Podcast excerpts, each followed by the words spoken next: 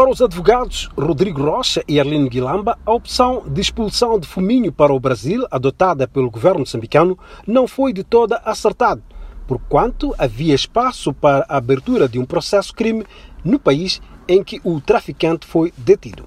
Esta decisão foi feita contrária àquilo que está preconizado, inclusivamente, na Convenção de Extradição celebrada entre os Estados Unidos da Comunidade de Países de Língua Portuguesa, da qual o Brasil quer Moçambique fazem parte.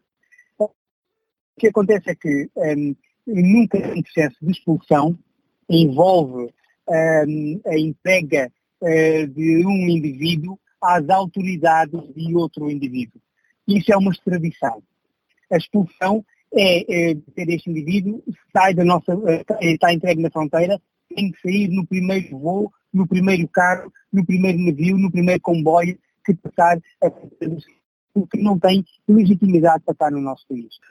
O que era importante e era bom, sobretudo para o próprio sistema judicial, até para o desmantelamento ou conhecimento da rede deste internacional de tráfico de droga, que em última análise acaba passando por Moçambique, era que o processo de crime tivesse prevalência relativamente aos dois e fosse instaurado e até as últimas consequências. Ou seja, era importante que ele fosse detido, julgado e condenado eventualmente relativamente aos crimes que cometeu aqui e, na sequência da sua condenação, uma vez cumprida a pena, adicionalmente, ele ser expulso por imigração ilegal. Por outro lado, os nossos interlocutores são de opinião que, com a expulsão de Fuminho, perdeu-se uma oportunidade para esclarecer as acusações que dão conta que Moçambique é usado como corredor de droga internacional.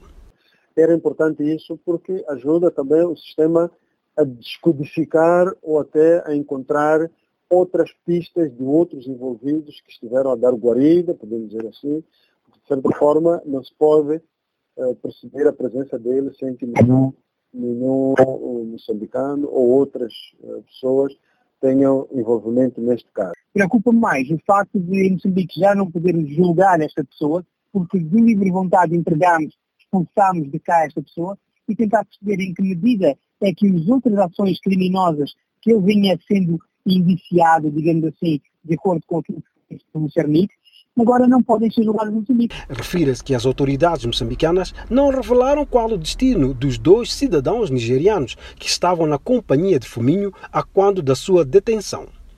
De Maputo, Alfredo Júnior para a Voz da América.